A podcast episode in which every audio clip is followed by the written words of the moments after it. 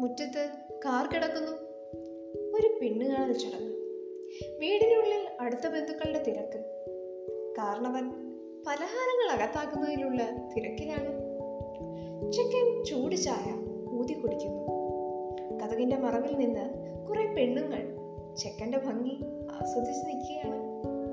കൂട്ടത്തിൽ അതാ പെണ്ണുമുണ്ട്.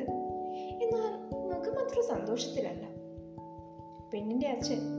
എന്നാ പിന്നെ ചെറുക്കനും പെണ്ണിനും എന്തെങ്കിലും ചോദിക്കാനും പറയാനുണ്ടെന്ന് വെച്ചാ അവർ സംസാരിക്കട്ടെ അല്ലേ? അങ്ങനാണല്ലോ ഇപ്പോഴത്തെ ഓരോ രീതികൾ. നമ്മുടെ കാലത്ത് ഇങ്ങനൊന്നും ഇല്ലേ ഇല്ല. വലിയ ഏതോ തമാശ പറഞ്ഞ മട്ടിൽ അട്ടഹാസം പുരോഗമിക്കുന്നു. എല്ലാവരും അഭിപ്രായം ശരിവെച്ചു. ചായ കുടിക്കുന്നതിൽ നിന്നും ചെറുതായിട്ട് സിദ്ധുവിന്റെ ശ്രദ്ധ മാറി. മുഖത്ത് ചെറിയൊരു പരിഭ്രമം ഉദിച്ചു. ഗൗരവം ഒട്ടും ചോർന്നു പോകാതെ ചുണ്ടു തുടച്ചുകൊണ്ട് സമ്മതം എന്ന് വണ്ണം തലയാട്ടി.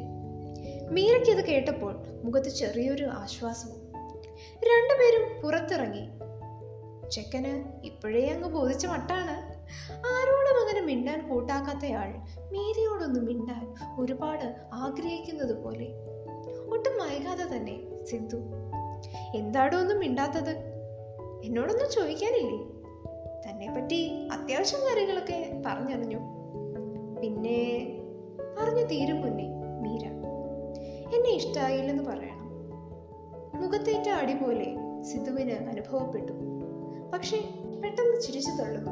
ഓ okay it's okay why not ഒറ്റ ശ്വാസത്തിൽ തന്നെ ഇതെല്ലാം പറഞ്ഞൊപ്പിക്കാൻ നോക്കി.